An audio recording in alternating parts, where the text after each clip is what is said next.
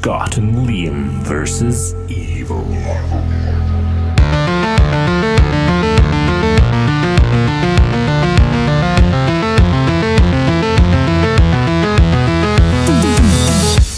Hello, welcome to Scott and Liam versus Evil, episode eighty-two.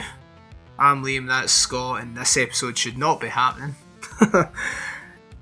Not really. Welcome to Scotland versus. Evil. I'm actually absolutely delighted to be here until Scott ruins it with this pick. Scott, tell everyone what you've picked. Oh, to be sure, to be sure. Top of the morning to y'all. Went to our listeners. Howdy, doy, doy, doy. Today we've listened, or we're talking about one of the best uh, Irish uh, horror horror comedies that's ever been uh, created for your own for two eyes. And it's called uh, In Bruges, starring Colin Farrell and uh, that other brilliant Irish fella. What's his name? Brendan Gleeson. Oh, what a film. What a... Give me a pint of Guinness. I love it. So that offended all of Ireland.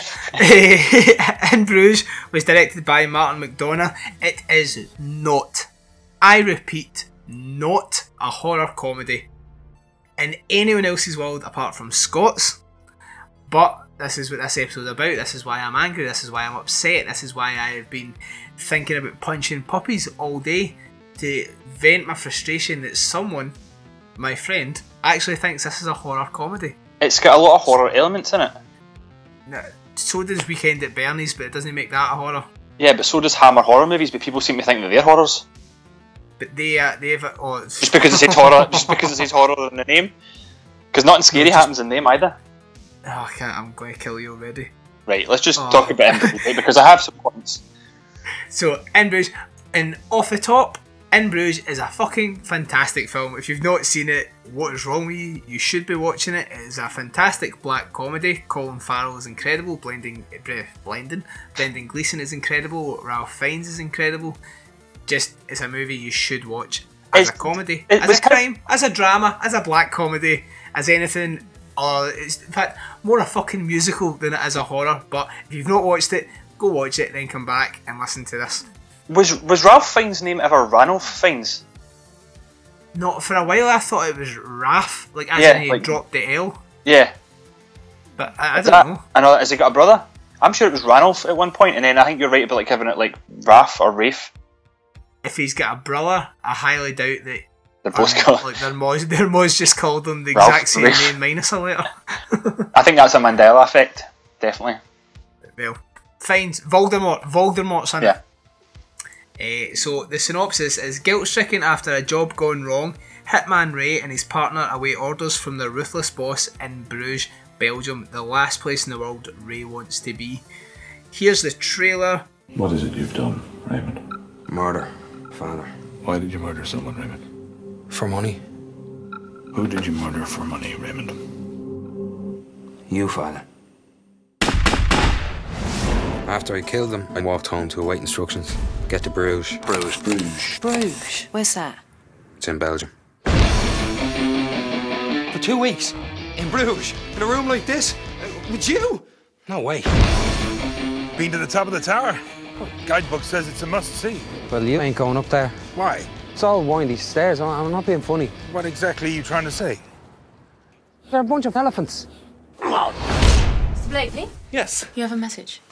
Number one, why aren't you in when I told you to be in? You better be in when I call again, or there'll be now to pay. I'm telling you. He swears a lot, doesn't he? Let's go out. Go out where? The pub. Yes.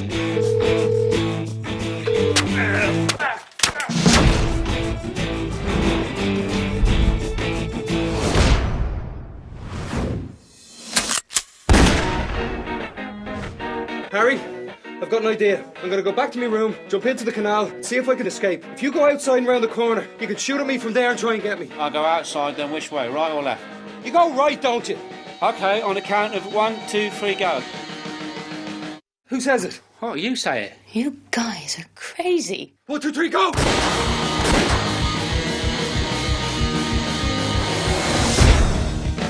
Ray, you're about the worst tourist in the whole world. If I'd grown up on a farm and was retarded, Bruges might impress me, but I didn't, so it doesn't. She ain't my girlfriend. She's a prostitute. Didn't know there were any prostitutes in Bruges. Just have to look in the right places. Brothels are good. An Uzi? I'm not from South Central Los Angeles. I want a normal gun for a normal person. Maybe that's what hell is. The entire rest of eternity spent in Bruges. Back off, shorty. You don't know karate. Ah!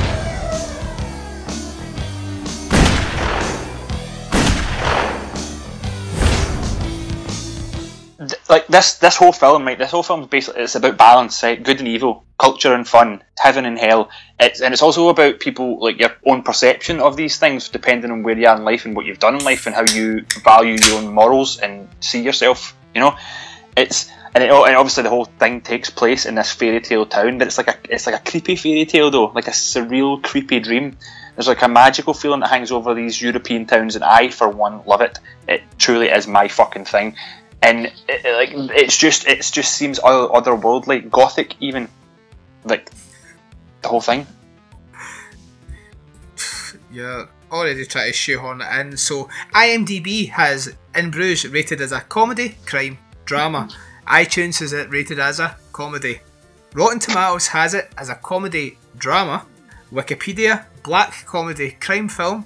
Google, drama, crime. Nowhere in the vast ocean of the internet does anyone have this down as a horror? Look, I'm not right, okay, I, I understand what you're saying. I understand that everybody's anger and frustration is like to you what I, yeah. But we'll get to that, alright? We'll get to it. Right. I heard you shoehorning the goth thing and I thought, right, is this going to be a part of it? Yeah. Because it's quite gothy, it's also Gothic. A horror. Aye, but Hammer yeah. horror it's, it's about oh It's about There's like, also Dracula, Frankenstein. It's about monsters. It's about people being killed. It's so this, this movie's about yeah, yeah, hands up, hands up. This movie's about people being killed. About people, no, people who are being killed and are hiding away. It's not oh, yeah, about. Movie, movie it, it's not about people visiting a house and seeing a monster and the monster attacking them. As a well, it depends. Movie it is. depends what you depict the monster as, because I'd say that um, Ralph Fiennes is pretty monstrous in this movie. Is Pulp Fiction a horror movie? It has horror elements.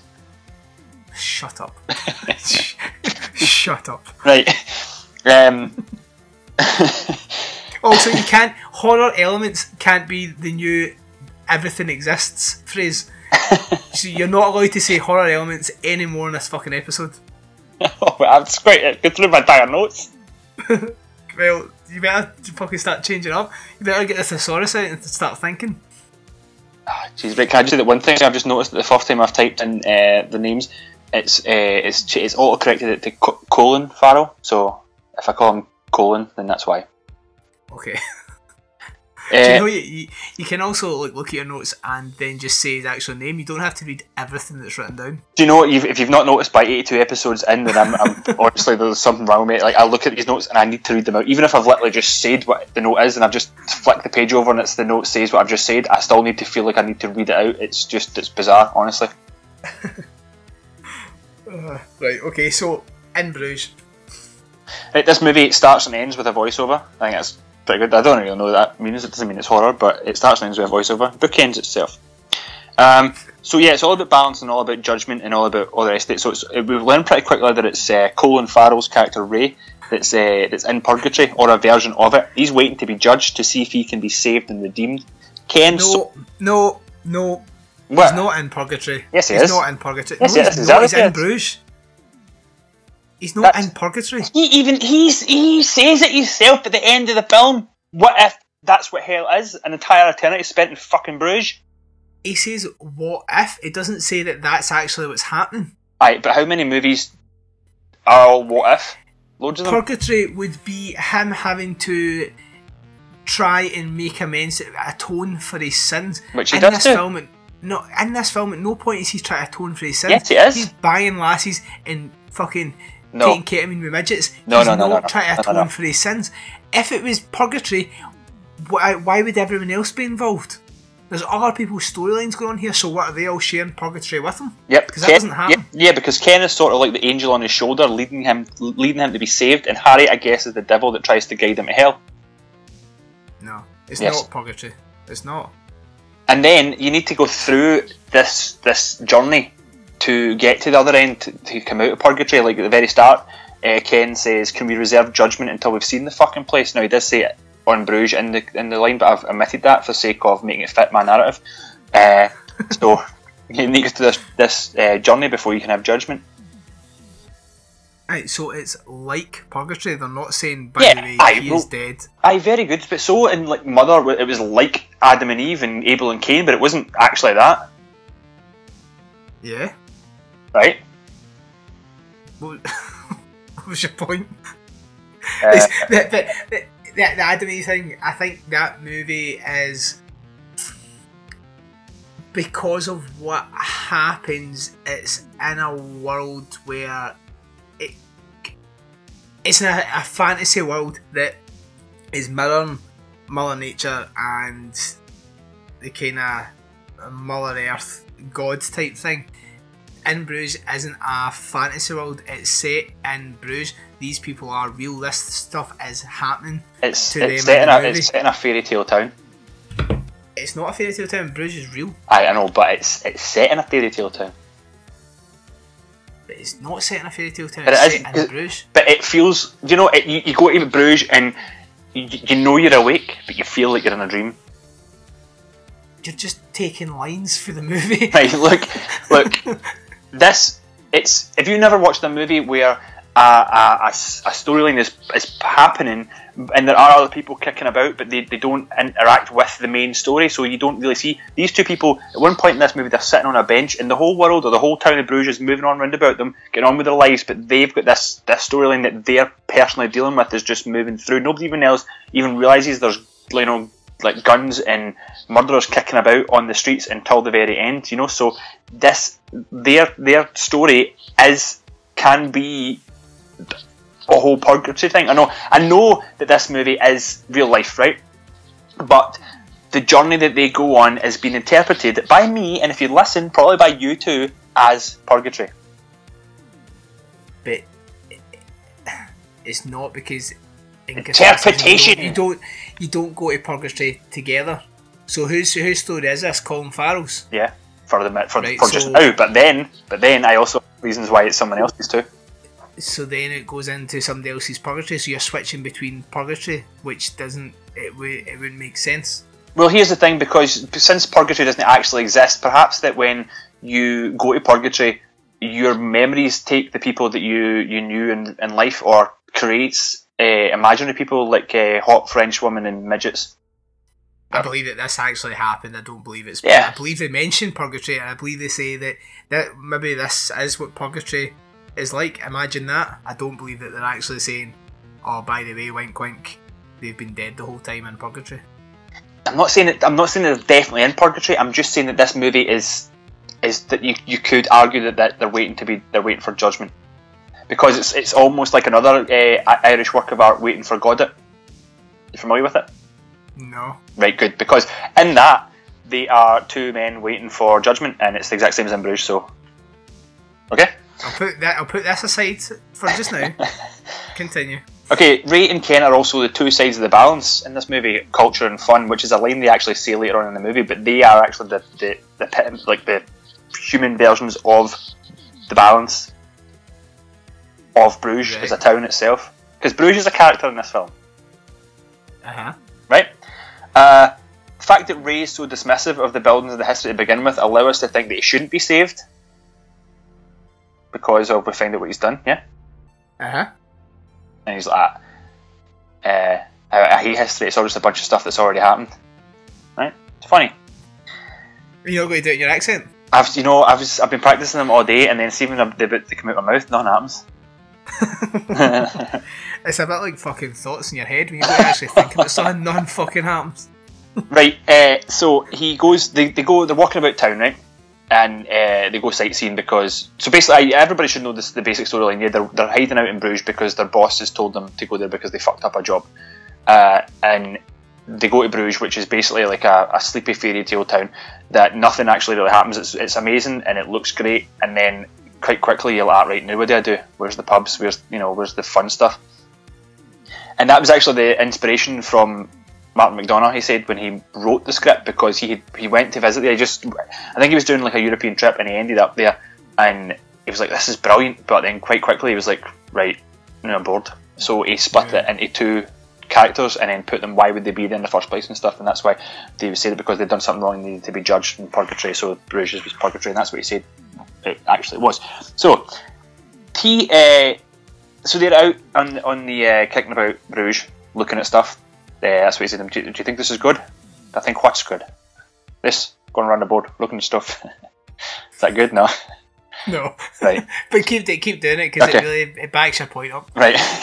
So they're walking around, right, and then like Colin Farrell's Ray is not paying attention, and he's like, "Ah, I hate these buildings. Oh, they're all they've all got funny names. They're all daft. Oh, what's they're doing over there? They're filming midgets."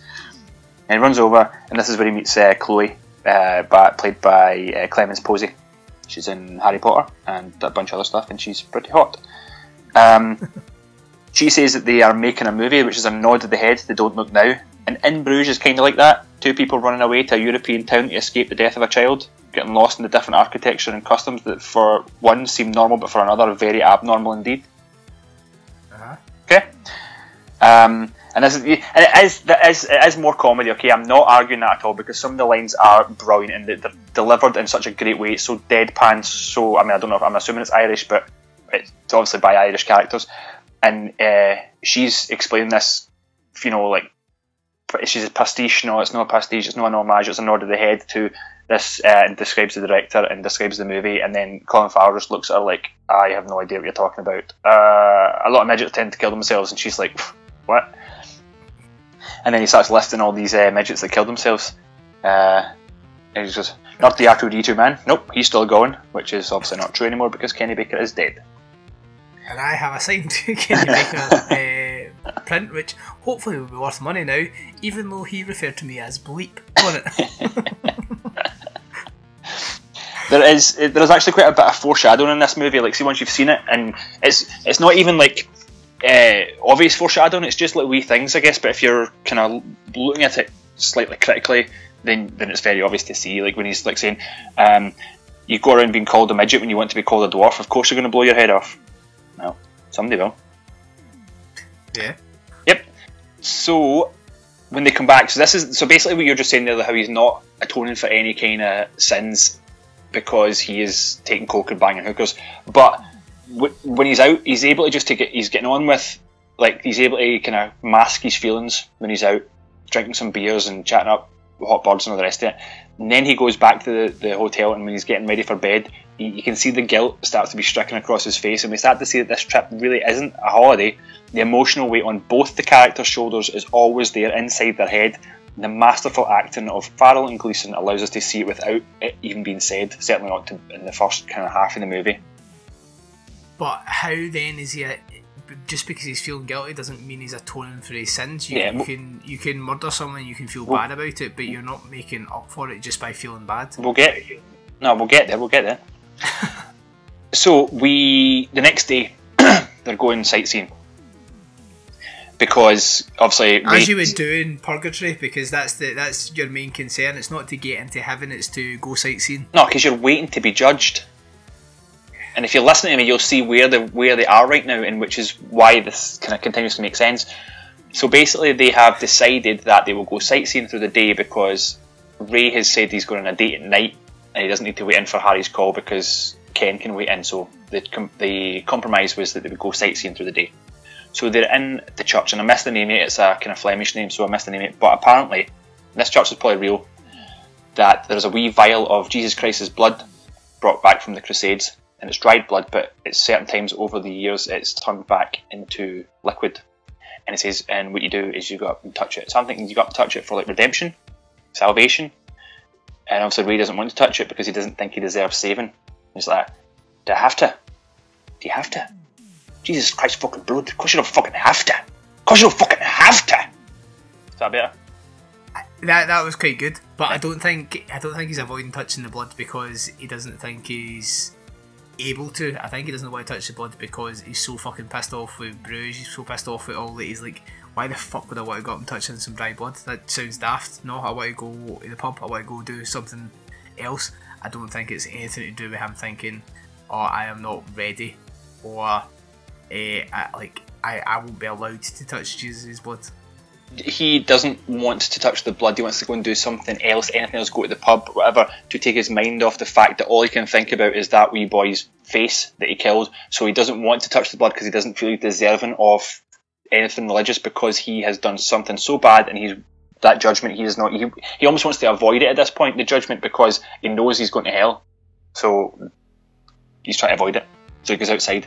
And you know what? This next scene, right, he sits next to this man and his dog, and I always thought the dog that looks at him was a puppet because it conveyed so much emotion. Then I got a dog. But actually, when I watched that again today, I think it still actually might be a puppet. I think it's a real dog, but it's such a fucking weird, creepy-looking dog. And t- just the way that it kind of looks around at him. I'm like, that's probably the only fucking horror element in this movie. The dog being terrifying. Well, the... next coming up, we get the scene where it flashes back to him shooting the priest. Now, this is apparently his first job, and it's quite, quite like brutal in terms of murdering someone. It's quite brutal, you know. Like, he sets them up with doing the confession or the rest of it, and then uh, he shoots him in the hips. That's, I mean, I don't understand why he doesn't just shoot him in the head, but he shoots him in the hips, and then follows him through at the door, and then he shoots him in the back, like several times, different places in the back, not just shooting him five times in the back. He moves the gun around all over his body. Again, a bit of foreshadowing, uh, but the gun is loud and harsh, and it just it just seems quite brutal, you know, with the, the straight through bullets and all the rest of it. It's it's quite it's very violent, very graphic. Yeah, but I think it has to be, see, because so much of the movie is, as you keep calling it, a fairy tale town. It's It's dreamy, it's just dialogue. I think it needs those high impact violent bits to keep you interested. The dialogue's fucking amazing, and it's worth watching the movie for that alone. But to some moviegoers, that the violent outbursts and something a wee bit different just hooks you in even more. So I think that's just for the sake of the movie. And it's it's quite horrific when uh, when it happens. I was horrified when um, he gets shot. Um, were you actually? Were you horrified, Scott? You were definitely horrified. Yeah. Look, if horror was stricken across my face. Uh, although, to be perfectly honest, even when he kills the so he, one of the bullets goes straight through and shoots the wee boy in the head, and then he finds him afterwards. Uh, and so, to be perfectly honest, I know it's really bad and sad, but he probably saved that wee boy for getting bummed after that priest. So, you know, so there's a silver lining, isn't there? so. Um, So basically, that is when uh, the next one, they're, they're now going to some uh, art galleries. The pictures in the art gallery are very horror. I mean, that image of the man being skinned alive, and Ray looks at it and feels as if he should be in his possession. Right, so Little House on the Prairie, they decide to travel back in time or whatever they do, and they show you Dante's Inferno. Does that make Little House on the Prairie a horror? Um, just because they've showed you a, a picture that's horrible. I watched an episode of Little House on the Prairie one time, and the lassie went blind in the lake when she was naked in front of another boy, and I was like, that's pretty horrific. That's probably more horrific than In Bruges, so I, it's probably more a horror than, than In Bruges, but I would never refer to Little House on the Prairie as a horror. That that whole time when they were trying to explore the, the West, the untamed West, that was a horrific time for everybody involved. And I know, but again, you can't you can't call it a, you can't call it a horror. Just because horrific things happen in movies or in times doesn't then make movies about them a horror. Horrible things happen in loads of movies. Ace Ventura rolls his car. It's horrific. No, but no, no, no nothing it's horrific. It's not a horror. Happens. Nothing horrific happens there. How? Because he lands Ace Ventura two. Ace Ventura two. He gets chased down by a tribe. Beaten. Yeah, but it's yeah, but it's not it's, the Tony. It's always good. Whereas, like, I will, I will admit there is plenty of movies out there that have horror elements in them, and I'll say that that's, you know, that puts them in a in a wider scope. This is this is one of them, certainly. It, but it, it's not. It has horror. I, I can't say horror elements again. It has dark things, but the tone of it is darkly comedic. It's a black comedy. It's crime. It's a thr- I, I don't. To us, I don't really agree that it's a drama. I know stuff stuff is dark, but the whole way through it, you're chuckling at the dialogue. You're chuckling at what's happening, despite being horrible. You, at no point are you scared. At no point is this trying to terrify you or have you covering your eyes, going, "Oh, I can't watch this." That's kind of what the majority of horror is. It messes I, it's with not your all psyche. Horror. This movie, this movie doesn't mess with your psyche. You don't leave this movie going, "Well, fuck, that'll make you think I'll need to never go and shoot a Wayne." It makes it it makes me um like the the, the dark gothic feel to it, the the kind of otherworldly fairy tale Brothers Grimm side to it, the, the the sad theme tune, the minor key theme tune that runs through the whole thing, that's hopefully running underneath this entire episode right now for you all to hear and feel like melancholy about the whole thing, that um, it, it all just adds up to be all different horror elements. Since we're talking about a comedy, I'm going to put the Benny Hill theme tune in the whole way through this episode, so fucking suck on that one. Anyway, the, the, the picture of the man being skinned is called The Judgment of uh, Cambyses by Gerard David, painted in fourteen ninety-eight. Did you know right? that off the top of your head, Scott? Yeah, right? Of course I did. uh, It was first mentioned in the Bruges archives as The Last Judgment, that's what it was called. And it was uh, used by the town uh, burghers to encourage honesty among magistrates and as a symbolic public apology for the imprisonment of Maximilian the First in Bruges in fourteen eighty-eight. It's, uh, I mean, it's it's judgment, isn't it? It's paying for your sins. Uh-huh. Okay, and then they look at the next picture, which is uh, The Last Judgment by Hieronymus Bosch, circa fourteen eighty-six. However, they don't know if it was definitely him that painted it or just someone in his workshop because the quality was quite poor. Um, this is the one that Ray looks at and says, "I quite like this one. The rest are all rubbish and done by spastics, but this one's quite good." Your accent's getting better. Yeah. Uh, the only thing I can take from this full episode happening is that your accent's getting better. So this this picture depicts Jesus returning to pass judgment on humanity, with the Garden of Eden to the left and hell being ran by man-eating demons to the right, which is kind of what Ray's going through in a in a human level. Not in an actual, this is actually what's happening level, but in a inner turmoil level. That's what Ray's going through. And he said, now they actually discuss the main theme of the movie, purgatory, judged for the crimes committed on earth. That's the in-betweeny one. You weren't really shit, but you weren't all that great either. And Ray tries to explain the guilt he's been feeling by asking Ken if he believes in heaven and hell. And straight away, Ken can't give him an answer. But in the next scene, that's when they have the discussion of morality, and that's when the whole discussion about how um, I try to live a good life, but I also know that, you know, I kill people for money. And then the only time I've actually felt bad about killing somebody was, um, I forget the cat, the name that they give the person, but his brother. And that's when the whole thing about is, oh, he just he came at me with a bottle, and I just uh, acted as self-defence. And he's like, ah, no, but you know, you could have known, what does he says? Yeah, but he might have known karate. I thought he was a lollipop man. He was a lollipop man. Well, how old was he? fifty. What the hell is a fifty-year-old lollipop man known not fucking karate? And it's, um... So yeah, so it tried to say then it's alright, you can punch somebody out if they've got a bottle or if they know karate, but other than that, don't kill them. Or, or you'll get judged and go to hell. But that's not a, a real religious thing, obviously. You're not meant to punch people out. You're, the fact that they're discussing this as hitmen, discussing heaven and hell, whether they believe it, whether like, they think by living the life they're living, could they get into heaven or, or not? That's part of the, the comedy of it, because fucking of course they wouldn't get into heaven if it was real for what they're doing. It doesn't show that it is purgatory the way that I think you're trying to swing it, if that makes sense. The the way that they're talking about it, at this point in the movie, you've already seen that Colin Farrell is, that Ray is plagued with guilt for what he's done. He's trying to mask it, he's trying to get on with life and just, you know, deal with it. But every single spare minute he's got, that thought goes straight back to that wee boy, and he's trying to say, like, you know, what what should I do? What how I need judged, I need to be told what to do. Is there any way back for me in this? And that's when they had the discussion where Ken tries to say, well, sometimes you end up doing stuff that you don't mean. Like, I didn't mean to kill that boy's brother, the lollipop man, but it happened because he came at me.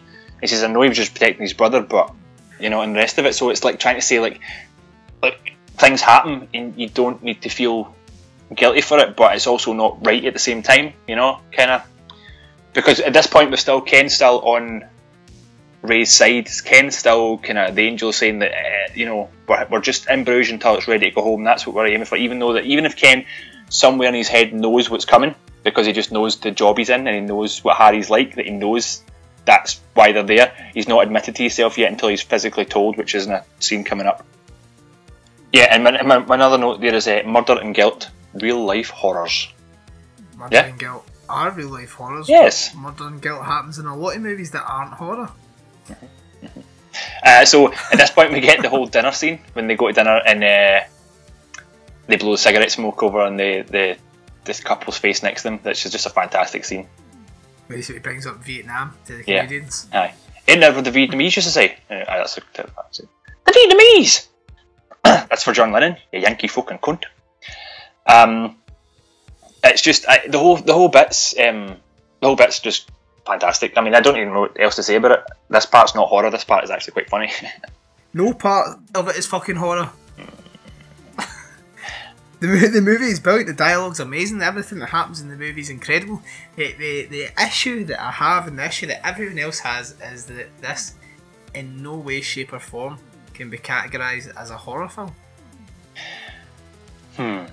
We so get go right, through the movie right. and laugh and make fucking do Irish accents, uh, what's said, and go, do you know what? In Bruges is an excellent film, but there's nothing, nothing you can say. And I know you'll keep trying and saying horror elements that make this a horror film. It's got more horror elements in it than Mother does or Ghost Story does. No, no, it's not. Yeah, it does. Go, Ghost Story. Can be argued that that's not a horror. Yeah, a million percent, I get that. But Ghost Story's a hard movie to categorise in itself. In Bruges is not. In Bruges is a fucking black it's, comedy. It, it, it spans genres. Ten times out of ten. It spans genres. It spans the crime genre. It spans yeah. black comedy. It spans drama. It spans thriller. It doesn't go into horror territory.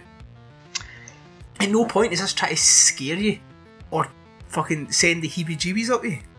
Um, Muller has scenes at the end when everyone's trying to get in that house where that is fucking unsettling. That is, whoa, what is going on here? That is violent, that is aggressive, that that sends shivers up your spine.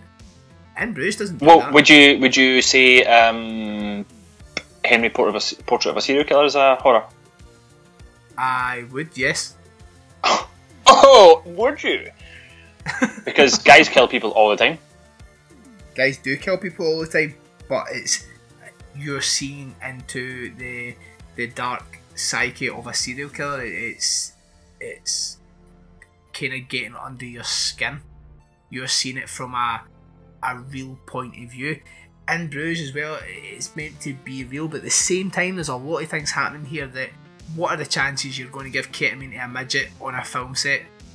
It's not really. There's still some fantastical elements. I'm sure. I'm sure actors take drugs all the time. It's not to me. It's not scary giving ketamine to a midget and watching what happens.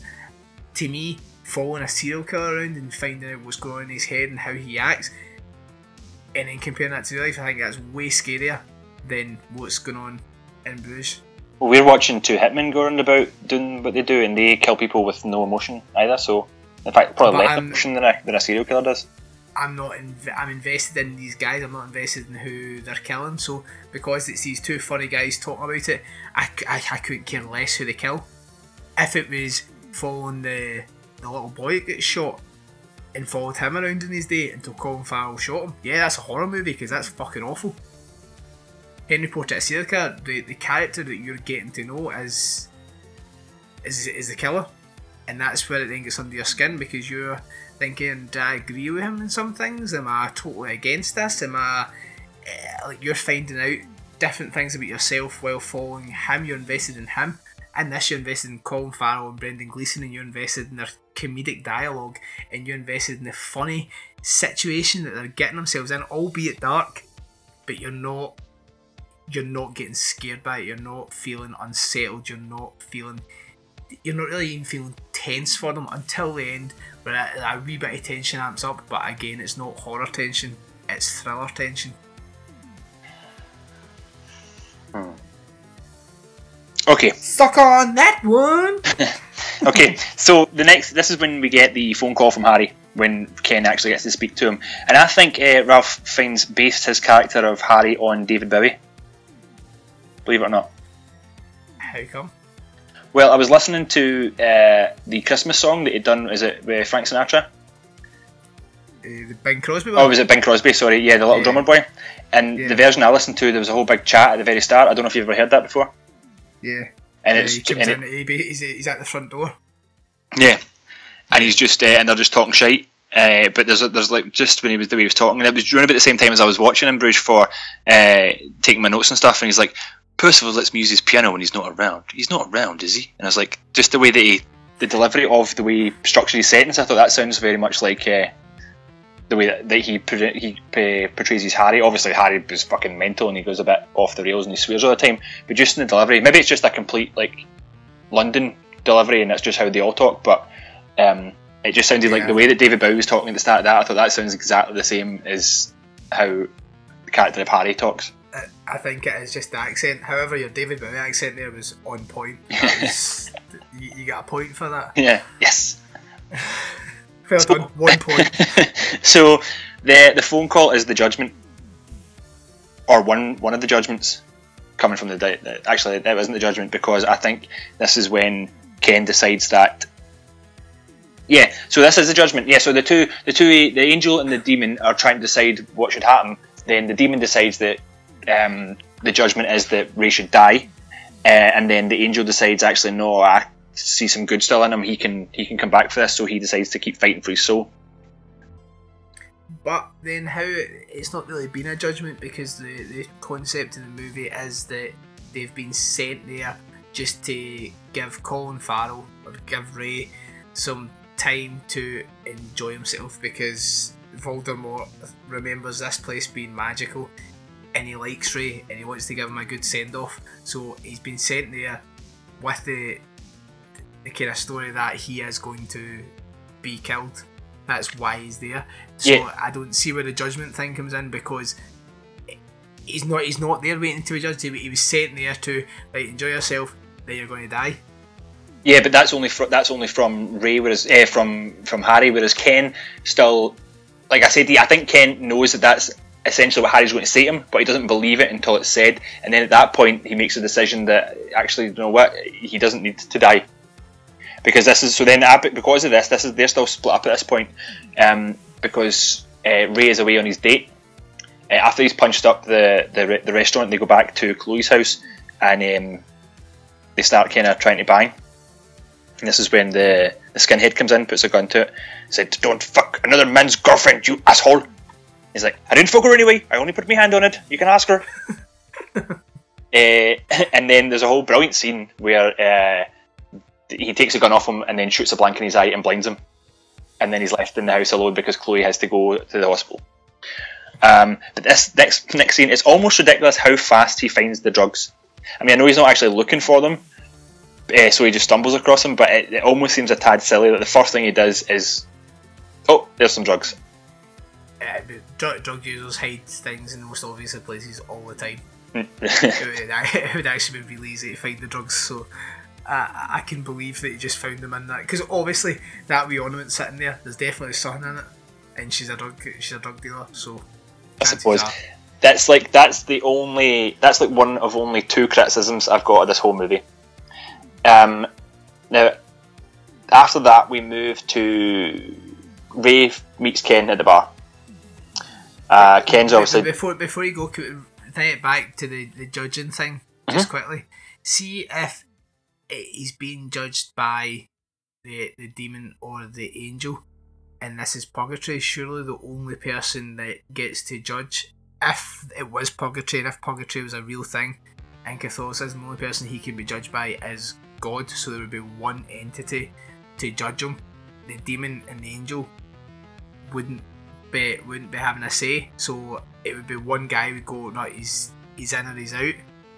So the fact that they two are, one of them wants to kill him, one doesn't, and then there's a whole kind of debacle about it, doesn't mean it's purgatory. It means that there's one hitman that wants to kill him, one hitman that's his friend, and that's it. If, well, if it's going to be purgatory, then it's it's God that judges him. Yeah, why don't we why don't we flip reverse it then and say that God doesn't exist, because he doesn't? So then you've got your so then you're just you've got right right. We're taking elements, okay? You've got so if you've got I your judge, God, you've got your if balance. You say element one more time, I'm going to come to your house and I'm going to beat you with my own dick. You've right got the heat. You've got your balance, okay? You've got your good and evil. So Ken's your good and Harry's your evil, and it's they're both like baying for like the the either redemption or destruction of, of Ray. Now, who decides which path he takes? Well, Ray's the only person that can decide what path he takes. So you could almost uh, argue that there is um, a, a metaphor for Ray's depression, because he's clearly like guilt-ridden and like suicidal because of what he's done. So you could argue that it's in there, like like he is he is sitting on, on a fence on the edge of a cliff, not entirely sure whether to jump off or come you know come back onto safe land. And Ken's trying to bring him back, and Harry's trying to push him off. And that's your balance, and that's your judgment, and that's your purgatory. See, if you open up a dictionary to the word Fandan, do you think it's just a big picture of you and all the fucking spiel? You just cannot, you can't mouth? believe how much sense that I'm putting to, to like the points that I've got to argue this this case here. I can't, I, because there's no fucking sense in it. The movie's not a horror, there's nothing horror about it. Just a few elements. There's a lot more comedic elements to it, I, I admit. And there's a lot more gothic elements to it, I admit.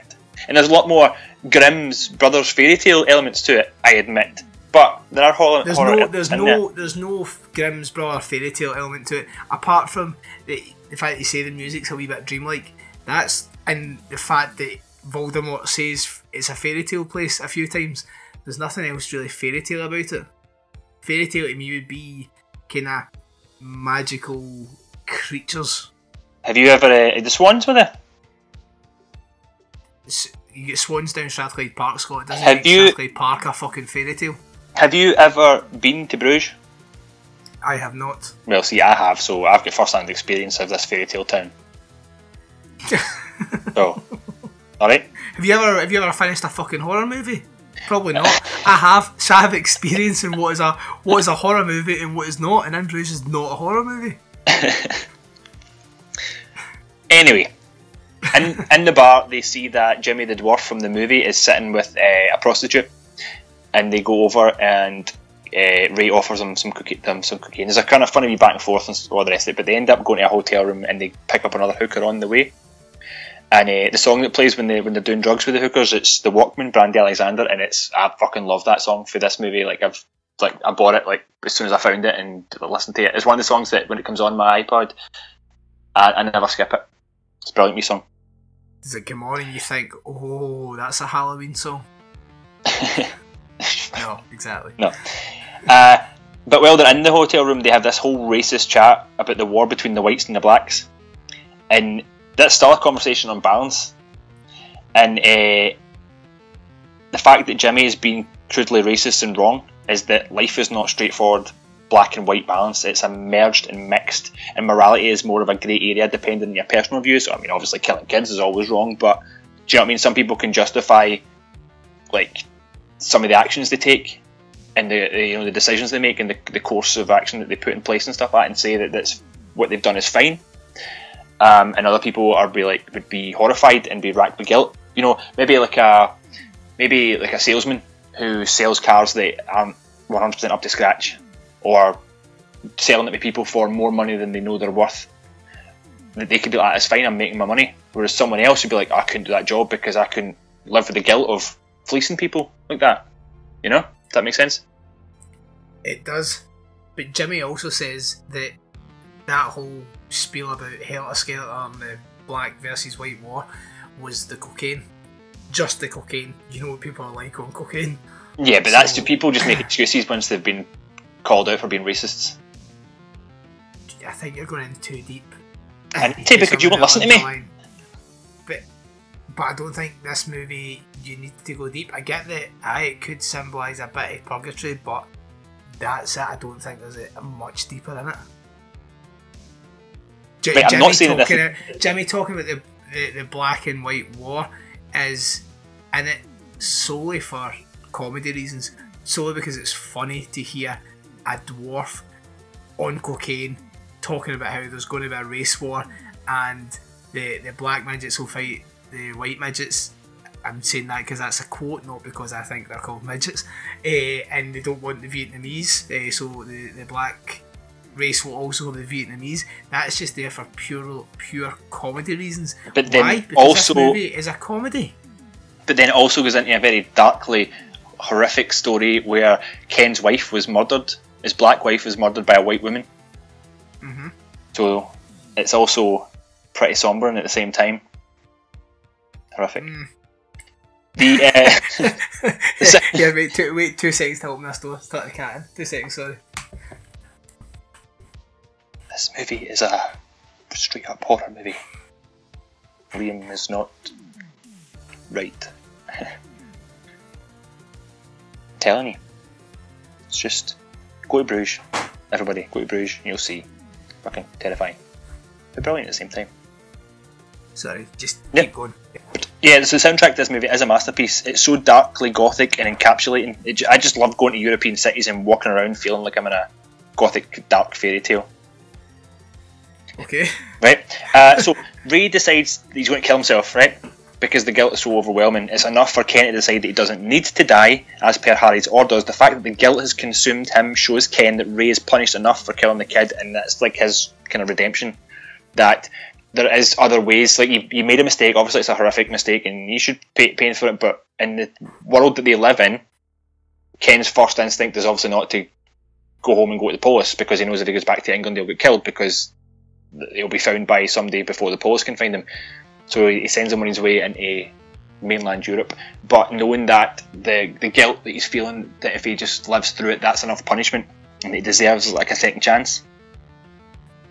Uh-huh. Uh, Ken's also got his own personal judgments to work through, because he brought Ray into the fold, so by, the, by that fact he is responsible for the child's death, technically, and so he'll also feel the guilt. And he probably had some idea of Harry's plan when it was put to him, like uh, that he was met with a choice, a judgment, to kill Ray or save him.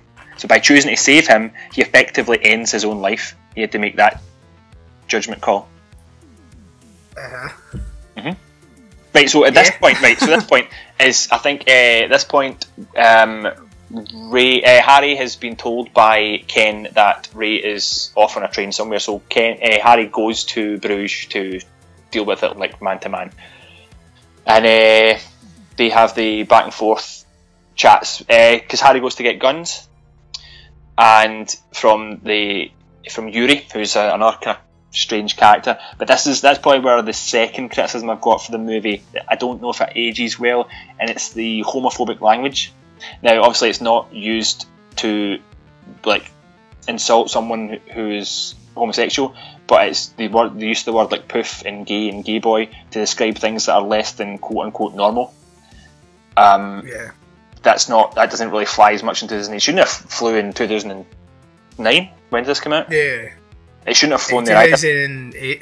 But the characters themselves may still use that language even in two thousand eighteen, so not, not necessarily agreeing at all with the use of the language, but it may be still used by those types of characters uh, these days. If, if, if, you, if you were hit, hitmen or gunrunners, straight hitmen and gunrunners, then you probably would still use that language now, but yeah, I hear what you're saying. Yeah. Um, so you get this whole kind of part at the bottom where you've technically you've got kind of three scenes playing out all at the same time. So you've got from uh, Ray's point of view, sitting at the bottom at one of the wee cafes with Chloe because he's been bailed out of jail, and the two of them are sitting having a romantic like wee beer.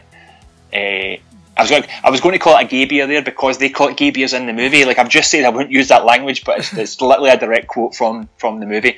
So they're sitting at the uh, and that just means a wee European beer and a fancy. fancy goblet rather than like a pint that you get back here. If anybody hasn't seen the movie and they're still listening to this, um, if you've seen the poster, it's the fancy tulip glass that's in the poster. Yeah. Um, so the, uh, so they're sitting at the bottom of the, the, the bell tower, just having a wee uh, a wee gay beer and having a wee kiss and a smooch and all that. And do you know that's actually that's me and Stephen actually sat at that same cafe when we were in Bruges, right at the bottom of the tower, having a wee smooch and gay beer. Yeah. Um. Stephen's Stephen's Scott's brother, by yeah. The way. So that's obviously we're having a smooch. Uh, so yeah, it plays out three scenes. So you've got Ray's point of view, then you've got Harry's point of view, and obviously to begin with, he is going into the tower with um, with Ken, and they're going up to the top of the tower. I think they're just going for the shootout up there. Oh, because there's less people. That's right. So yeah. Away up up they go, and then you also go get Ken's point of view, and again at this time it's still at the same place as Harry, so it's almost like the same scene, but it is two points of view. They go up to the top. And Ken explains why he let Ray go. And I think Harry kind of yeah, Harry Harry listens to him and almost agrees with him and comes onto his side of the balance, but he still does shoot Ken because, you know, you, you can't get away with it. But I've just I'll just wound you, and then he's helping him out the uh, the bell turner. That that's going to be the end of the the uh, the story.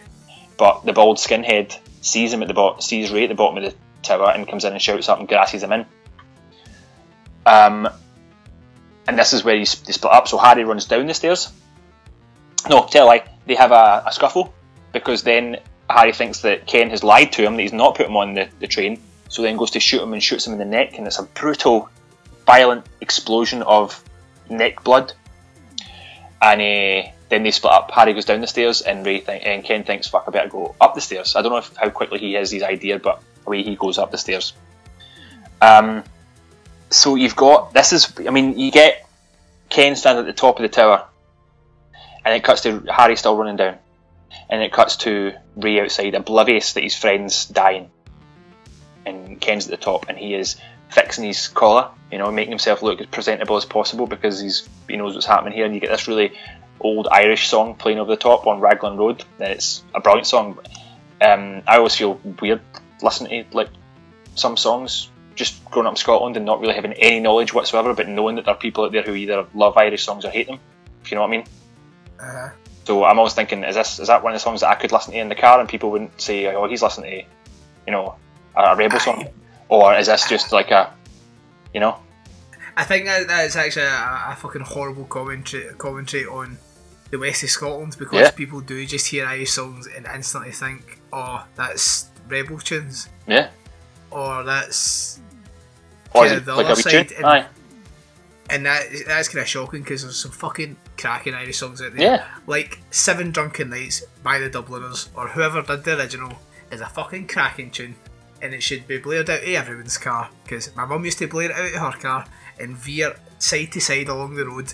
We lived in a small village, it was allowed, frowned upon now, children would die, but I fucking love Irish tunes, man. But that is a very good commentary on the west of Scotland and how yeah. terrible we are. Yep, yeah, it is absolutely terrible.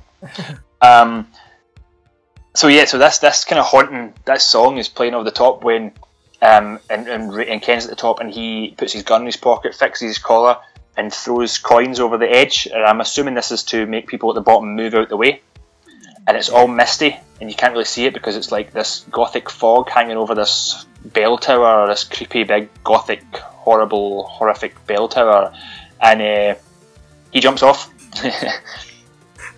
He jumps off the uh, creepy, horrible, horror gothic bell tower, and he lands on the ground because he thinks this is the this is the first this is the fastest way um, to get to to get to Ray to help him, because he knows there's like he's got, if he just doesn't do anything, Harry's going to run out and just shoot him right there in the, in the courtyard. He jumps off, and his body explodes on the ground. Yeah, and that is, is brutal, absolutely brutal. Yeah, it's horrific. And, uh, I, I, see, I don't know why I'm seeing you over Christmas, but soon I do. I punch you right in the throat because you deserve it. And that'll You're be horrific. Me up deliberately. No, but see that whole scene, right? So when when Ray realizes it's it's Ken runs over him, that whole dying scene is masterful. Like he is, he's fucking spaced out. He's out the game. He doesn't. I mean, he's realistically, I don't even know if he would survive as long as he did in this movie, but. He kind of gives, tries to give him Ray's gun, and it's all fucked up and spangled. And I think his his legs off. I think his arms all busted open, and uh, he's able to tell him that Harry's here. And then uh, Ray tries to ask him where his gun is, because he had a, he had the wee gun that he stole from the skinhead that he put live bullets in it. Uh, and then Ken's just like, "I'm gonna die now." I thought that's just, it's just like. It's, that is scary. Like, no, I'm not saying it's a horror element, but it's it's it, that death like that is just scary. When you know it's like there's muscles in his face and he's there's emotion and pain, and then it just uh, gone, and that's it. And there is no judgment, and there is no judgment because there is no heaven and hell. There's no religion. It's all bullshit. It's just black, and that is also what the film's about. So that is the scariest thing of all. What that there's life and death and there's no judgment. Yeah. That's that's the scary thing. Well, that's one of the scary things. There's another horror element you can add to the pile. Oh, my God, man. See, I'm going to go back when I'm editing this and I'm going to write, I'm going to just put a wee notch in a notepad every single time you say horror, horrific, or horror element, and for every time I'm going to punch you. And every five times the punch is going to get harder, and that's how I'm going to spend Christmas with you. Alright, okay. And you, you, well deserved. And I don't think there'd be anybody in the group or anyone at all listening who would think that was that was too aggressive or, or in the wrong. There might, there'll, be, me, there'll be there'll be somebody there'll be somebody that agrees with me. Somebody will remain on Team Scott after this episode. No, they won't. they they will not. We'll see. If you're listening to this episode right now and you're in the Facebook group or follow us on Twitter, then just hashtag Team Scott. Just let me know that you're there. That's all. Just let me know. If you are in the Facebook group or on Twitter and you think Scott is talking a load of absolute fucking nonsense, then just hashtag Kill Scott. If we get enough hashtags to kill Scott, we will all club together and lynch him. That's amazing. That leads me on to my next note. Harry runs down and uh, sees Ray and Ken on the ground, and then Ray realises straight away, fuck, like, this is the most horrifying thing I've ever seen in my whole entire life. So he uh, he gets a big fright. Like, he gets the biggest fright he's ever had, and he's so scared, and he runs and he runs away. And can you actually think of anything more terrifying or horrifying than running for your actual life? Horror movie. Yeah, being in a fucking podcast with you. Uh, I tell you that this is this is an actual reason why we should uh, always like we should go to the gym, because you should always be fit and healthy in case like a gunman ever chases you, because like they would literally catch me straight away. And I know bullets go faster than you can ever run, but you know you can get around corners and stuff. I don't I don't think that's going to make me want to go to a gym. I'm probably just it's probably make me want to never associate with people that might want to shoot me. Yeah, that's a good point. Rather than actually get off my arse and do anything. Yeah. I see. I, I see your point. Yeah. For once. Um. So they, they go for a big run through the streets of Bruges, and they make it back to the hotel where his gun is in, in the cupboard in the drawer, and uh, they have a kind of a funny back and forth to the top stairs to the downstairs where the what, what, what what kind of back and forth is it? Is it is it a, a horrific back and forth? It's a it's a darkly comic, and it, the actual the reality of it is so ridiculous that it is horrific that these two characters could act in such a way. No, sorry, the, the word you used was funny. Yeah, well, they do have a, they do have this kind of back and forth when uh, they won't shoot. Well, Harry won't shoot the um, pregnant, or won't shoot through, or won't shoot well the pregnant woman who owns the hotel is there because he has his principles, and you can't kill a kid and get away with it, and that is why he's determined to kill Ray in the first place, because you kill a kid, you kill yourself. That's Harry's rules. Um. So they they, they come up with this plan that Ray will jump out the window. He manages to jump on a floating boat that's going past, and uh, Harry's got filled his gun up with these like high velocity, like head exploding bullets that he got off that weird Yuri guy. Now, this is where it's it is horrible when you get shot like a straight. Through, you imagine getting shot straight through your stomach and out your back. I don't know how it would feel because I've never been shot. Right, but, uh, exactly. It would, it would feel horrible. Grim. That, yeah, grim, grim. Yeah, grim. It would be. Yeah. Um, Grimm's fairy tales. I can fucking hear your mind working. I can, I, when I said grim, I can literally hear your head clicking out of place, going, "Oh, now I can see Grimm's fairy tales because he said the word grim." You're a transparent bitch. So he manages to get off the boat and and kind of stagger round to. It makes his way to the film set. Um, but he's so he's so spaced out from being shot. It's like a nightmare he's walking through. It's like a folk horror movie ending, you know? And everybody's just watching him. They're all wearing weird masks, like uh, from The Wicker Man, you know, something like that. The snow is gently falling while the this mist hangs over the gothic scenario that they're walking through. And it just seems like everybody is just walking, just standing watching him. Like, nobody's doing anything. They're just all staring at him. They're just silently judging him. And it's like, he's just walking through that, being lost and alone. Not one person's helping him. And then Jimmy, dressed as a schoolboy, giving Ray that image and ultimate redemption in his eyes, because he looks at him, he doesn't realise it's Jimmy, he just looks at him and goes, "Oh, it's the little boy." And he thinks that's like him saying, like, that's him feeling like, right, the little boy's forgiven me for shooting him. Um, and this is. It, but, no, wait, uh, but how, how how how does he how does he think that? Where, where does it say that? Or where is it doesn't. Conveyed? But it's it's in Colin Farrell's masterful acting that you just see in his face that just even seeing this image of a wee boy just makes him think like the wee boy's living again. Because he's dressed like a wee schoolboy, and that's like almost the same as the wee boy was dressed with his wee shorts and his wee blazer on. And he just looks at him and thinks, "Oh, the little boy." It puts a smile on his face to say, like, you know, there is there is still life, or there is more wee boys, or this one is this is the ghost of the wee boy, like the the horror the horror horrific ghost of the wee boy is uh, is telling me that it's okay, and I can I can continue on. And uh, and then obviously Harry gets behind him and shoots him again the same way that Ray shot the priest multiple times in the back, and the bullets go straight through him. And as Ray did, Harry shoots Jimmy, but blows his head up. Now, Jimmy's head trauma is brilliant.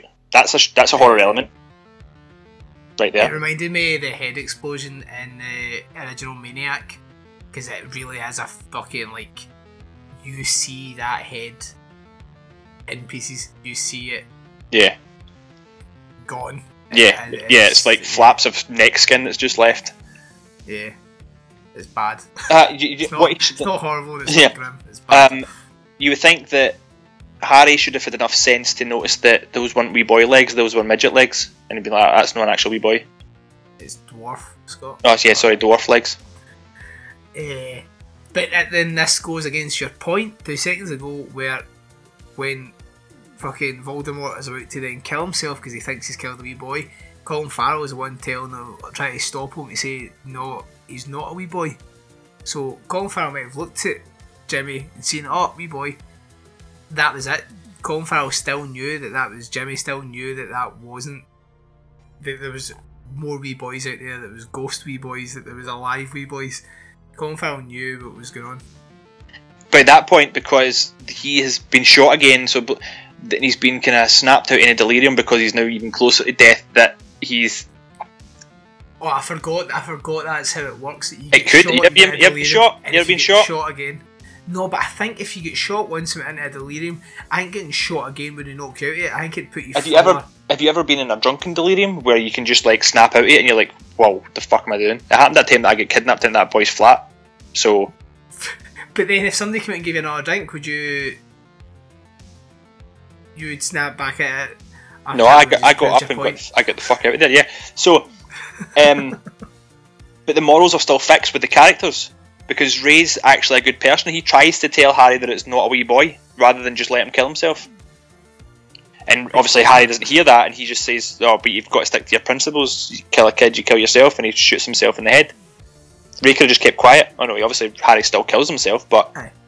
I don't think that's about Ray being a good person though, because everything else, none of these people are good people, but they're good in their own heads. You justify your your morality differently than other people justify their morality. But I don't think I don't think any of the guys in this film judge themselves as good. Yeah, well, you did. Were you not watching the fucking movie at the were start? You watching the fucking yes, movie? When they had the sit, sit down on the on the bench in the first kind of quarter, when they're talking about. Uh, The guy's brother, the fifty-year-old lollipop man, that was all about how Ken feels like he's a good person, although he knows the job that he does. He still justifies everything to himself. I bet they're not good people. Yeah, but that's see, that's because you judge them differently than they judge themselves. I hate you. I hate that we're even talking about this. Right, so this this movie gets bookended again with a voiceover again at the end, and Ray has truly found redemption. He's willing to try and make some amends for what he's done. You know, the hands of the boy's family says, if I make it through this, I'm going to go back to that house and I'm going to... Uh, there'll be a Christmas tree in London with no toys under it. He says, I'm going to go to that house and I'm going to tell the mum what I've done and accept whatever judgment she puts on me. So ultimately, ultimately he is... He's decided that he wants to live. He's made that judgment. He also is a, like happy with whatever actual judgment the only person who he feels is suitable, because God doesn't exist. So the only person he feels suitable to make a, an actual judgment is the boy's mother. And if that's jail or death, then, you know, so be it. That's what it'll, that's what it'll do. So this whole purgatory thing has been him waiting to be judged by someone who can't judge him, and then deciding that somebody else is going to judge him later. That's not purgatory. it's not it's not actual purgatory, because purgatory doesn't actually exist. Neither but is your fucking brain. You get the fact. So then it ends. It ends like because at the end he's picked up in the ambulance, and Chloe's like over the top of him, like greeting, and it's like it's still in a fairy tale. You got all these masked people still at the side, and you've got this Colin Farrell voiceover at the end. The fact that at the end he's like, um, "I really, really hoped I wouldn't die. I really, really hoped I wouldn't die," because he wants to live, and I think that he does. Yeah, I think he does as well. Yeah. And that's how it would be purgatory, because you'll go to purgatory when you are dead. So that there.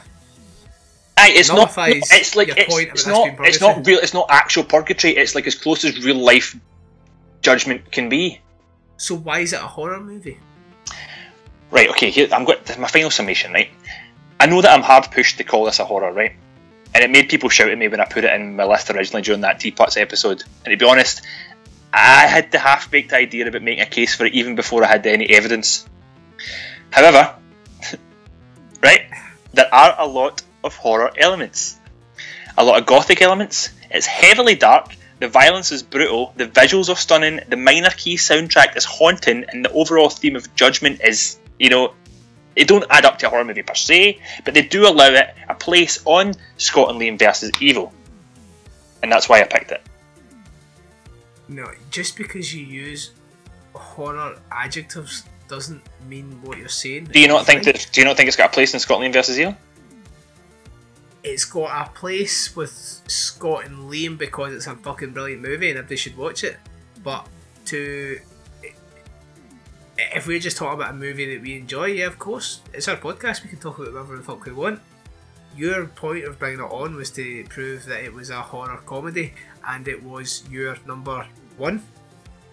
Uh, so in, in, case, in case there is anyone that doesn't actually know the backstory, we featured on the anniversary show with Duncan for the podcast Under the Stairs, and we to each bring a list of a top ten list just to basically just to get drunk and have an excuse to chat shit. I picked old movies, Duncan picked movies that are universally generally thought to be hated but that he enjoys, and Scott picked horror comedies.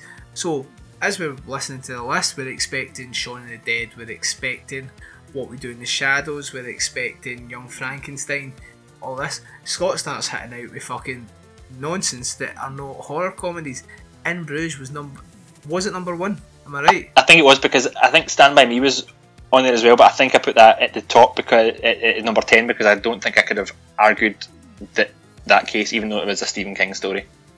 And yeah, I think you could argue, I don't agree, I don't think Stand By Me is a horror at all, but I think there's more of a case for that after an hour and ten minutes that you could maybe have convinced one person than In Bruges. In Bruges being the best horror comedy of all time, when you think about the horror comedies that are out there, is absolute drivel. Right, what but... you what you what you did was slap Tucker and Dale versus Evil, What We Do in the Shadows, fucking I don't Dracula Dead and Loving It, I... slapped all of them in the face by putting In Bruges as the number one horror comedy. Tucker and Dale versus Evil is never going to make a top ten all time movie list. In Bruges could for its genre. The only list Tucker and Dale versus Evil is going to make kind of high up in is a horror comedy list. You fucking slapped all them all in the face by putting in a movie that is not a horror comedy. Yeah, but they were all on the list. Some of them weren't. I can't remember what ones you didn't put in, but there was a few glaring errors. Right, see that again. That's that, that's that's personal opinion. It's personal opinion. If you are picking other horror comedies and going, I prefer this horror comedy to this horror comedy. What you did was, I prefer Schindler's List to Tucker and Dale versus Evil. It's, they're, they're totally different. I prefer In Bruges to What We Do in the Shadows. That's fair enough. But if I'm looking for a horror comedy, I'm sitting down with What We Do in the Shadows. If I'm looking for a black comedy crime drama, I'm sitting down with In Bruges. I would I would you, argue to say that What We Do in the Shadows is a... It's a black comedy with vampires in it. It's not a horror movie. But it is, it is so many nods to old horror movies. It's done by horror fans. It has horror characters in it. And there are good... When it cuts to Peter in the basement who looks like Nosferatu, that is scary. There's the scary bits in it. It's funny with horror elements. It's a horror comedy.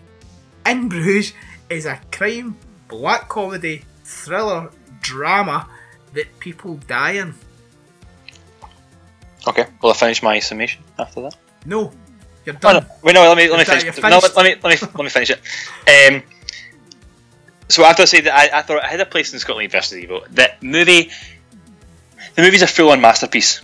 The direction, the script, the acting, everything is so original. I like everything that Martin McDonagh has done. I haven't actually seen Three Billboards yet, but I know I'm going to like it. I have oh watched my this. God, I am going to murder. I am literally going to murder you. Right. You, you put that in there just to. I think my nose is bleeding. Stop putting things on lists that you haven't seen. Don't say you like all these movies if you haven't watched all these fucking movies. Say you've liked the movies that you've seen. I've, I've, I've, I've got it taped on my box. I've just know. I've just. I'm about to. It watch doesn't it. matter. It doesn't matter.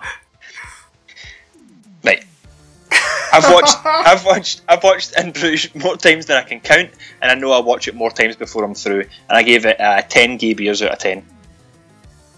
And that, that's the thing. You've got me so wound up that I, I'm looking for the, the flaws and the issues with it in Bruges, which there are very few. In Bruges is a fantastic film. So is everything else Martin McDonagh's done, like Three Billboards, because I've seen it. I can say that. Like The Guard, because I've seen it. I can say that. Like Seven Psychopaths.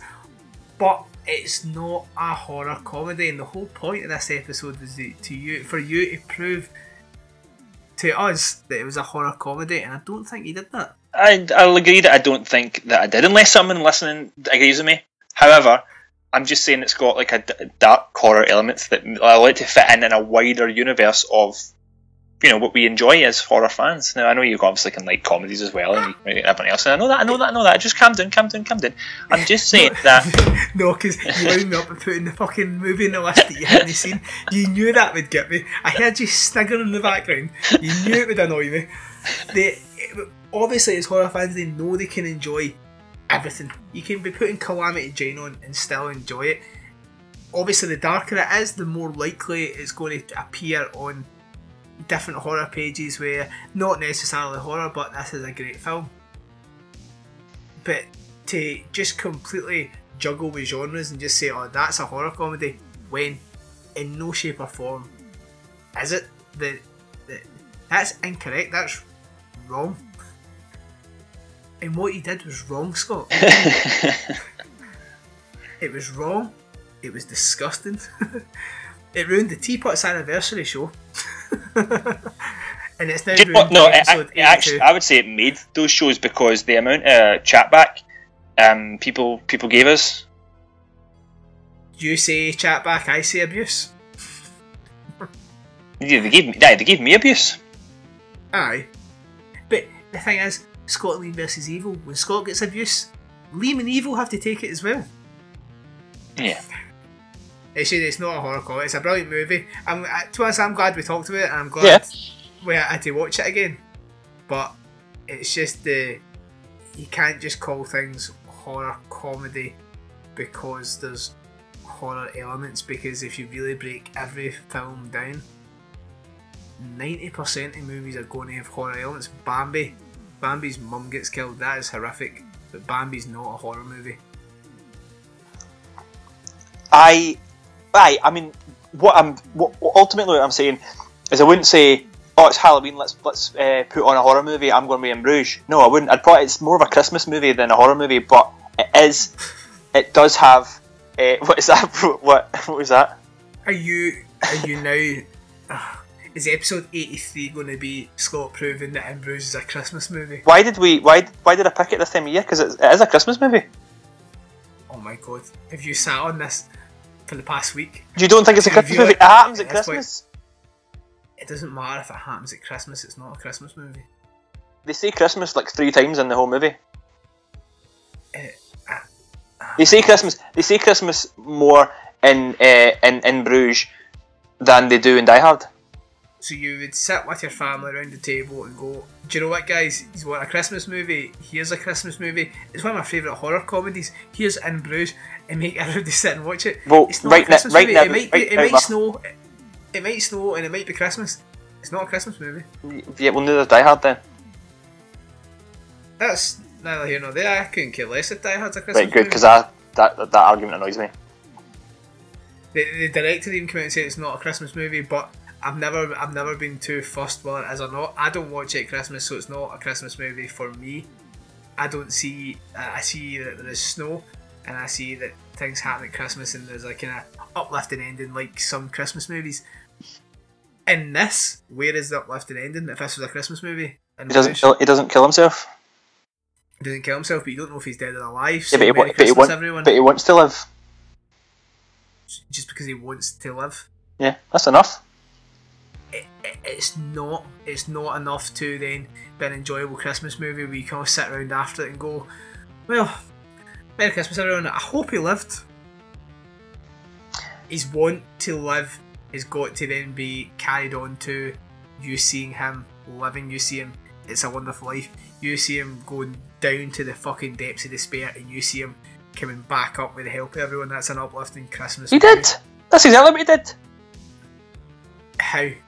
Well, he was, his head blown. He was, his he head was blown depths off. Of despair. He was going to kill himself, and then he found a, a hot uh, Belgian girl and wanted to stay alive for her. He he shot a child.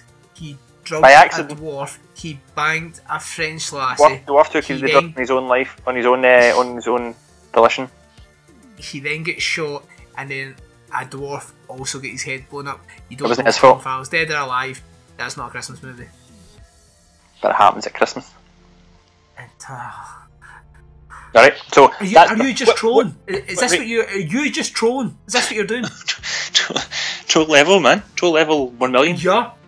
You I honestly think you're the most fucking professional t- t- troll alive. Because you're even managing to troll me, who talks to you every day, and you're saying things and I'm like, there's no way you've actually come up with this thought. There's no way you're thinking that. You're adding a movie to a list that you've not watched. That can't be me. It, it, it must only be because it gets me like this and it gets other people wound up.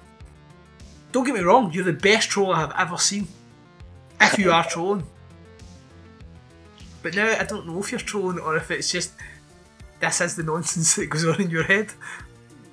Um, but maybe, maybe a bit, a bit, a bit of both. Maybe more, more so my actual head. Oh. So, what, what rate did you get? In Bruges, I would give a, yeah, I'd give a nine out of ten all the time. I, I think it's like a great, brilliant film. Yes. As its own film, as a comedy, black comedy. Kind of suspense, drama, crime. As anything other than a horror, then it's a nine. As a horror comedy, it would probably get a one because I'd be like, where the fuck was the horror elements in that? Oh, the horror elements, you asked? Well, I'll tell you. Oh, I love you, but also you make my skin crawl. Oh, I can't handle this. Anyway, what else have you been up to? Let's just get this fucking over with. um, I have been working a shit ton, and I've been playing Red Dead Redemption.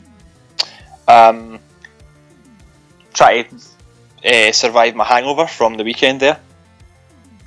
I can imagine you were very hungover, because I, I left. We, me and Scott and our friends have a Christmas jumper day out every year.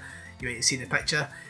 I left, I was melted, but I left a good few hours before you did, and I was not feeling good the next day, so I have no idea how horrible you felt.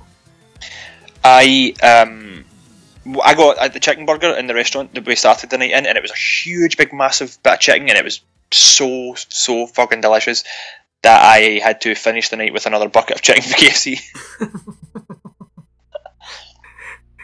So, I mean, that was... Do you, cool. You eat more fried chicken than anyone I know. I love fried chicken. Oh, it's so good, man. So, what, have you been watching? You, you, you, you ate nothing? I ate nothing. I drank uh, four or five Long Island iced teas, and I started off saying, there's nothing in this. And then the fourth one, I was like, there's nothing in this. And I was just slobbered. I was the drunkest man alive. Did you have one of those uh, tequila shots with the chili cactus yeah. juice chaser? Yeah, what was that about? I have no idea. That was disgusting. I thought it was pickle juice. No, pickle juice is good when you, if you get uh, bourbon um, with pickle juice, that's delicious.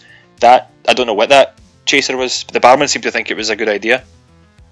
We should probably just stop drinking things people hand us. Yeah. It's a thing I've thought for a wee while. Like, I keep waking up and someone goes, "Did you drink that?" And I'm like, "Yeah, what was it?" It's like, that's probably what you should ask before you drank it. Uh, what have I been watching? Just more samurai films. Uh, and I also watched The Festival. Have you seen that? The Oh yeah, the with... In-Betweener style thing. Yeah. Is it any good? Have you seen it? No. It's it's the it's basically the In-Betweeners at a festival. There's yeah. a lot of kind of daft humour in it that I now think I'm past just yeah. because it's all happened. But there was also some bits in it where I actually thought, "Ha, fuck, that reminds me of being in a festival." And it made me laugh. And I do actually want to go back and watch it again, so it's good enough in that respect. Yeah. I'd probably give it a six. Like, I think you need to you need to watch it if you're into that type of thing. Yeah, I'll probably, I'll probably watch it. Once it comes on Sky, I'll probably watch it, because I'm sure there'll be some parts in it that I will laugh at. I'll probably feel the same as you. There was, there'll be some funny bits, there'll be some bits I'll think, nah, I'm a bit past that. But uh, overall, it'll probably be enjoyable. Yeah, there's some daft bits that you, you can tell are about to happen. You can see it all coming. You can see the setup, and you're just like, ah, you could have went a different way there and made it funnier. Mm-hmm. But then there is bits where you're like, oh my god, that's Scott. Or, oh fuck, that was the first year at Download. But did, some, did somebody uh, strip naked and do a slip and slide? No, they didn't, but that would make the movie. And then get Fairy Liquid in his eyes and start greeting. I, I didn't greet. I didn't say you, you've just re- revealed that that's what you did. uh, but no, I've just been watching that and getting ready for Christmas. Have you? Are you all set? Uh, pretty much. I think we've got everything purchased and wrapped up, I think. I'm not sure, I need to ask, I need to ask my wife. Are you all set? I, um, no, I, I started buying presents like two days ago. Oh, um, good. But I, I keep buying things like, oh fuck, that's a cool thing, I wonder how I'll give this to. So then, like, fucking three days before Christmas, I sit in a room full of gifts going, so and so would like that, so and so would like that. So, eh, be prepared, by the way, somebody's getting a Donald Trump action figure. And there's a short list of like five folk that I think would like it, so one of you will get it, but I don't know who. eh, but other than that, no, I am, well, uh, the, including that, I am not prepared at all. Hmm. So this will probably be the last time anyone hears from us until just after Christmas. Yeah. Uh, just because there's no danger we'll get recording before that. Uh, and also I need a week to cool down.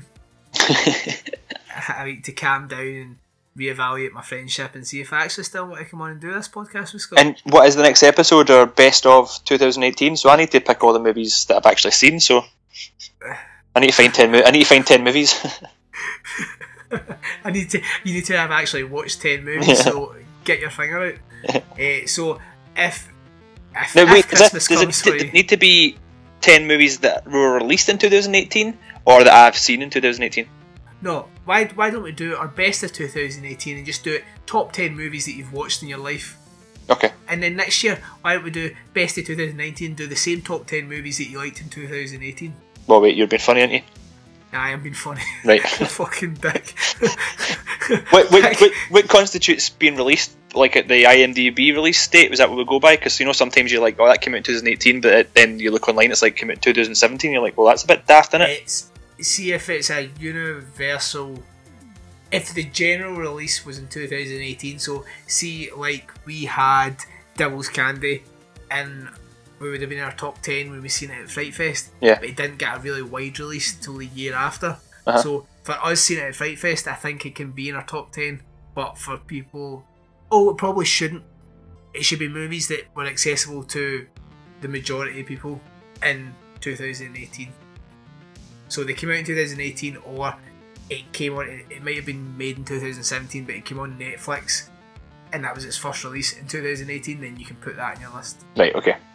Basically, any movie you've seen that's new that didn't come out at your last year's list. Okay, okay. Okay? Right, what if... What but if you I've... have to have seen it. I was going to say, what, what if I've now seen some of the things on, my t- on last year's list? Put them on this year's list. I, I swear, see if your list starts with Killing of a Sacred Deer because you've now finally watched it. I'm, I'm done. No, I, that, that, I have watched it, but it didn't make the top ten after all. Yeah, no, it wasn't even in your list. Oh, so you have to, let's just get that out there now, you have to have watched it, you have to have enjoyed it, and it has to have came out in two thousand eighteen, or uh, it was the wide release in two thousand eighteen. Okay, that's fair. It has to, because it's going to be top ten horror, Scott, it has to be horror. Okay. You can't just pick episode fucking two thousand thirty-two of Coronation Street because somebody died in it. And, and who does, who does, who decides, who makes that judgment if it's horror? Can I make the judgment, or does it need to be like Rotten no, Tomatoes? Do you know what? I no, I'm now making a judgment. You see, do you know what? Go on, go on IMDb, Rotten Tomatoes, and Wikipedia. If none of those three say horror, then it probably can't be included. I see you've put the word probably in there, probably. So only and only because you, and you brought it up earlier, which is a good point. A ghost story conceivably could be seen as not a horror movie, but it was near the top of my list last year because I loved it and it really unsettled me. So to me, that was a horror. But so that that was one point you made that I, I just kind of let it slide, just so I wasn't agreeing with you. So let's just pick movies that we think are horror, okay? Okay. Run it past us first, eh? Right. If you don't want to run it past me, run it past uh, Duncan and Baz in the message. Just say, listen guys, I was about to talk about this with Liam. Is it horror? If they say don't fucking do it, then don't do it. If they laugh and say, oh yeah, definitely go and ask Liam about that, then I know you're just trying to wake me up. So, thanks everyone for listening this year. We've had a few weeks off and months off at times. Uh, hopefully next year we'll be a bit more consistent. We are better at organising because both of us are awful at organising diaries. But our listens have been phenomenal. We've blown two thousand seventeen and two thousand sixteen like clean out the water. I think we actually blew them out the water back in May, and that's thanks to you guys. So we really, really appreciate it. We appreciate everyone in the group. Everyone that's talking back and forth, everyone that likes things on Instagram, that tweets and retweets and talks to Scott on Twitter. We really appreciate it, and we hope you guys have a fucking fantastic Christmas. While you're watching Die Hard, while you're watching In Bruges, or while you're watching an actual Christmas film, we hope you, you have a brilliant holiday time. Yep, Merry Christmas, Happy Holidays, Feliz Navidad. What was that one? Uh, Merry Christmas in Spanish. Ah. Of course. Yeah. But of course, that's how we would end our Christmas episode. Yeah. Uh, so we'll see you guys hopefully between Christmas and New Year with our best of two thousand eighteen, possibly the very last episode of Scott and Me versus Evil, if Scott dares come with a fucking movie that he's not watched. But we'll hit that road when we come to it. So, Merry Christmas, Happy Holidays, and speak to you guys soon. See you, pals. Finally closed the door you'd left open wide, locked it from the inside. So lay me down, count me out. Watch out, it's on you. There's worse ways to see it, baby. Set fire and watch it burning. Come here, sit next to me. I'll tell you about a dream.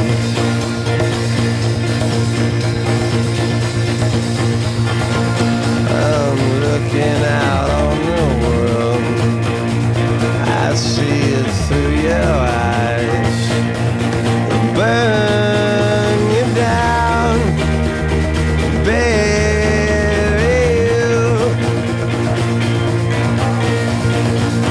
I tried to see it plain. There's worse ways of getting here.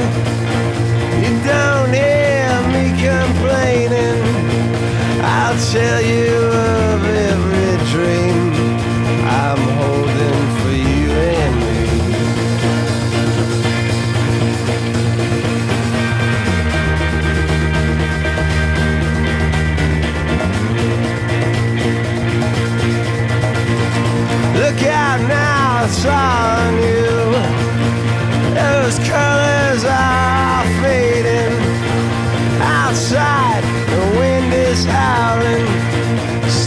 talking, listen to me, I'll tell you.